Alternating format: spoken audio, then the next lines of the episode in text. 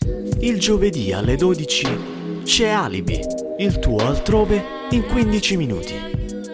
Su Radio Futura. Il lato diabolico della malinconia è quello non solo di far ammalare le sue vittime, ma anche di renderle presuntuose e miopi, addirittura quasi superbe. Si crede di essere come Atalante, che da solo deve reggere sulle proprie spalle tutti i dolori e tutti gli enigmi del mondo, come se mille altri non sopportassero gli stessi dolori e non vagassero nello stesso labirinto. Con questa citazione di Herman Hesse possiamo dare inizio alla puntata di oggi. Sapete, io sono una persona molto semplice.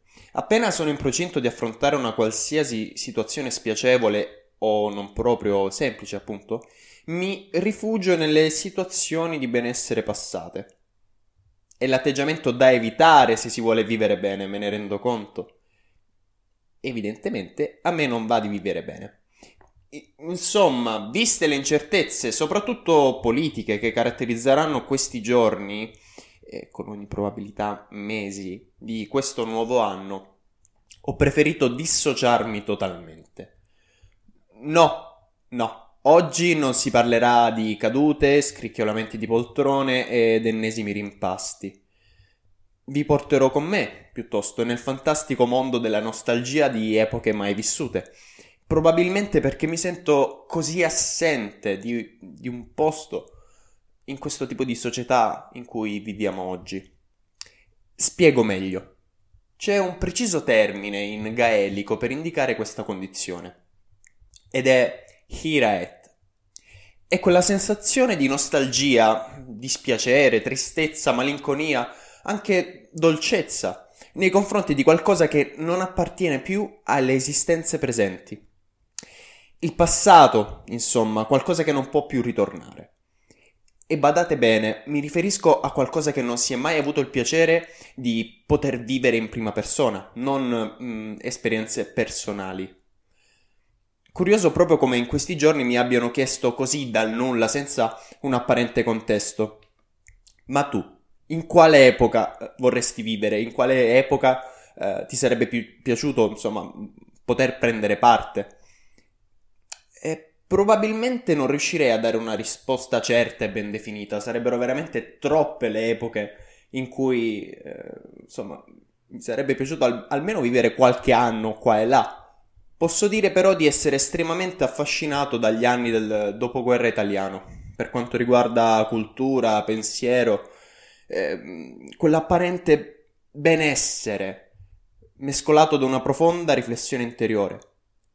Eh, il dopoguerra italiano è stato vivere una menzogna con, con il sorriso e con la sicurezza di poter ritagliarsi una fetta di possibilità per la propria vita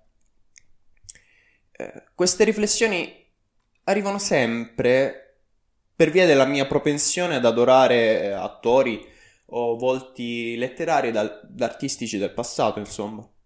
E mi piace perdermi tra le digressioni su qualsiasi cosa che si trovi in rete. Se ad esempio trovassi un video in cui, che so, Pasolini mi spiega come pulisce il bagno di casa sua, lo troverei comunque interessante ho avuto modo di riflettere sull'andazzo della televisione italiana in questi giorni. E, e non solo TV, probabilmente sono un po'. sono un po' tutti i media ad andare a braccetto con questa cosa. Di come il declino sia evidente sotto gli occhi di tutti, dai programmi proposti ai contenuti al linguaggio. Persino le coreografie nei balletti e le comparsate canore nei varietà che oggi non si chiamano più varietà, ma questo è un altro discorso. Con questo non voglio dire che la colpa sia della televisione o dei vari media come mezzo di informazione. Eh, la colpa, come sempre, di qualunque cosa, è sempre solo nostra. Il declino che abbiamo come persone a livello culturale, nelle nostre proprietà di linguaggio, nel giudizio, qualsiasi cosa, sempre colpa nostra. Certo, si possono imputare diverse colpe, così come si possono adottare diverse soluzioni.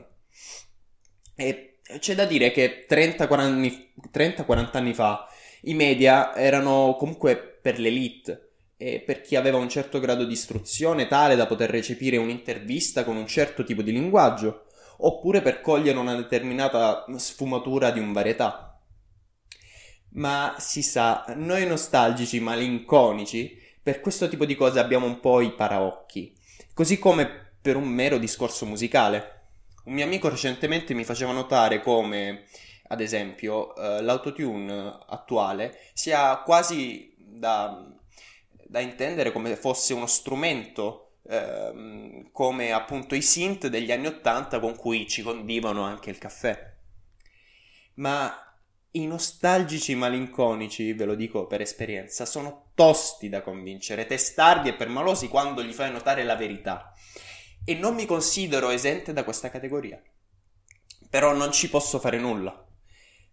hanno sempre quella convinzione che ci sia stata una sorta di età dell'oro in cui uomini e dei vivevano in pace senza complicazioni e che eh, loro, scusate la ripetizione, non ne potranno mai far parte. I nostalgici sono così.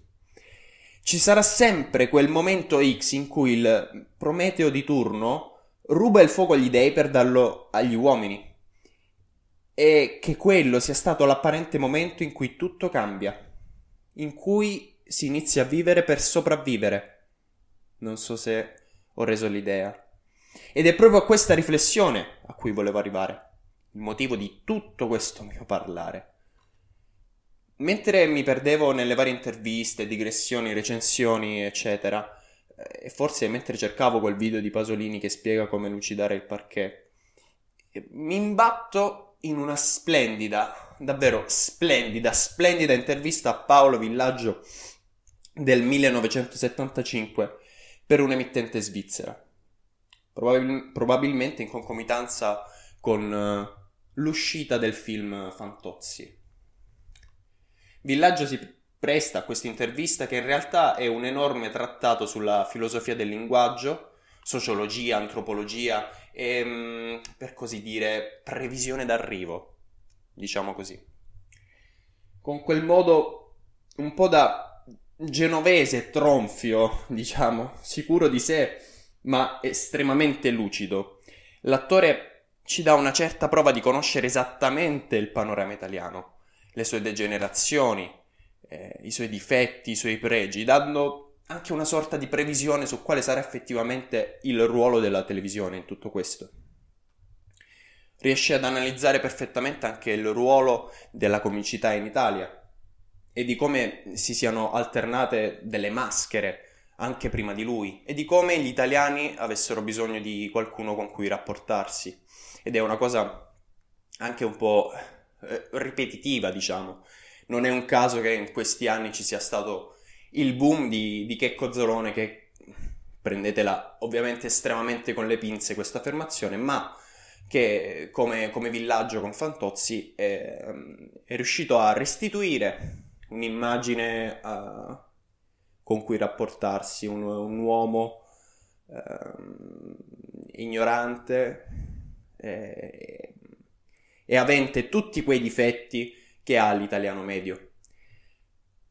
A mio avviso, forse senza quella profondità, senza, senza quelle caratteristiche di quegli spunti di riflessione che uh, Villaggio con il suo Fantozzi riusciva a dare.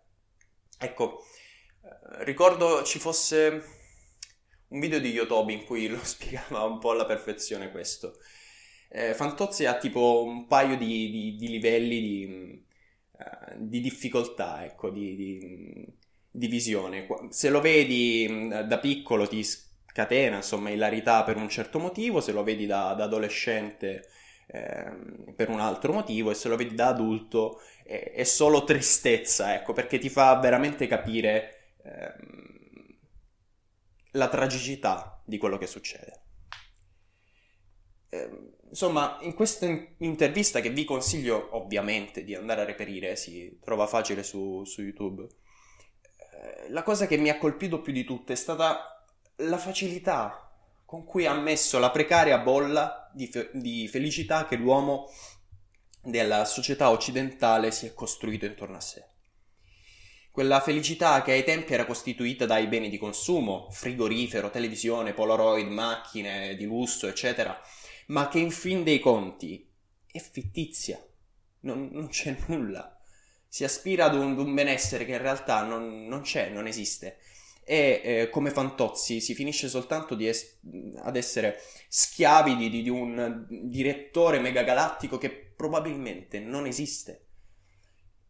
Ed è lì che esce il genio.